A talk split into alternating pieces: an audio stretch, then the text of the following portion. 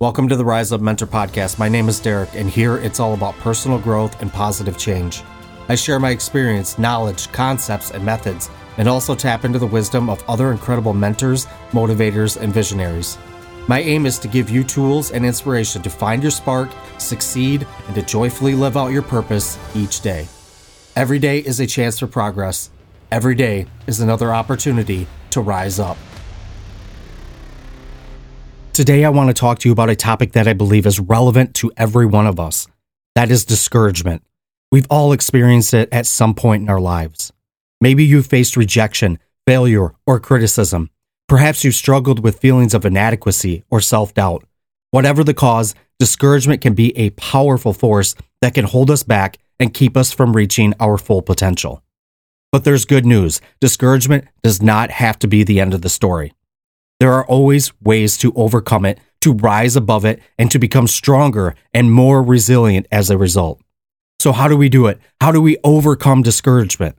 First, we need to acknowledge our feelings. It's okay to feel discouraged. It's normal to feel down when things don't go as planned. But we can't stay stuck in those feelings. We need to recognize them for what they are and then take action to move forward. Second, we need to reframe our thinking. Instead of dwelling on the negative, we can focus on the positive. We can choose to see setbacks as opportunities for growth and learning. We can remind ourselves of our strengths, our accomplishments, and the things that bring us joy and fulfillment. Finally, we need to take action.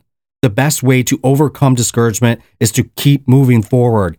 We can set small goals for ourselves, take one step at a time, and celebrate our progress along the way. So let me encourage you today. If you're feeling discouraged, know that you are not alone. Know that you have the strength and resilience to overcome it. Take a deep breath, reframe your thinking, and take action. Remember that every setback is an opportunity to grow stronger and become better, but you must continue to keep moving forward. That's all for this episode. If you haven't already done so, please take just a couple minutes to leave a positive review, as it helps the ranking of the podcast and helps those searching for new podcasts to listen to. Also, if you hit subscribe, each time I release a new episode, you'll get notification. And lastly, check out the website at riseupmentor.com, as well as connect with me on any of the major social media platforms.